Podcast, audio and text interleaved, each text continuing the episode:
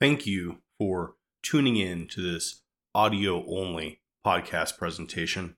This is week 98 of the Lindahl Letter publication. A new edition arrives every Friday.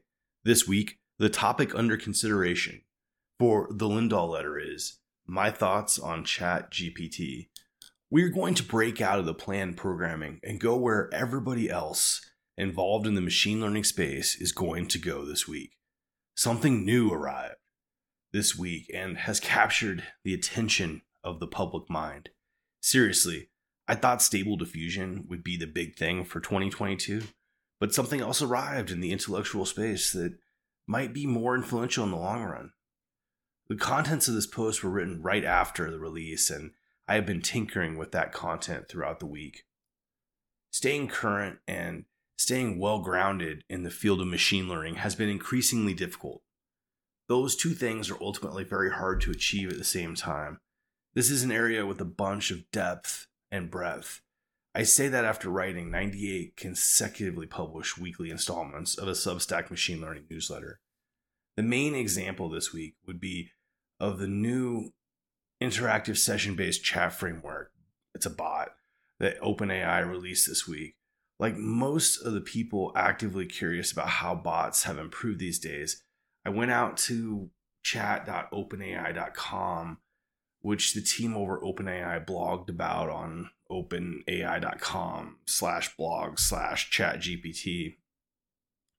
All you need to do is create an account and you can sign in and chat with the bot. Each new session is tabula rasa as a reset to the model without the additional layer of your previous interactions. This is the interesting part of the equation as building a model and then having the model keep context within a conversation or a series of conversations. That ability to keep conversational context across multiple conversations is not a part of the current deployment. The research preview they are sharing right now does not have access to internet. It was also trained on data from about a year ago. Given the size of the language model they are invoking, I would think it has a very large knowledge graph included. But that does not really appear to be the case. I gave it the following series of prompts to see what would happen in terms of how it generates content. The answers are in screenshot to help identify that the content was not created by me as a part of my normal writing output. My prompt write 10 words about machine learning. Machine learning is a subfield of artificial intelligence involving algorithms and data. It is used in my applications to enable systems to improve their performance on specific tasks, which is like halt, full stop. Not bad for 10 words from a prompt. I then went in with a second prompt write 25 words about machine learning. And here it goes.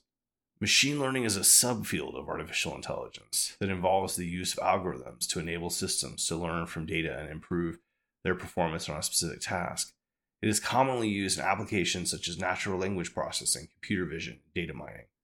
Machine learning algorithms can analyze and learn from large data sets, allowing them to make predictions, classify data, and find patterns. This can enable machines to make decisions and take actions without explicit programming. So that one got a little shakier. My, my next prompt was write 50 words about machine learning. I had a 100 word prompt, and then my last prompt was write a paper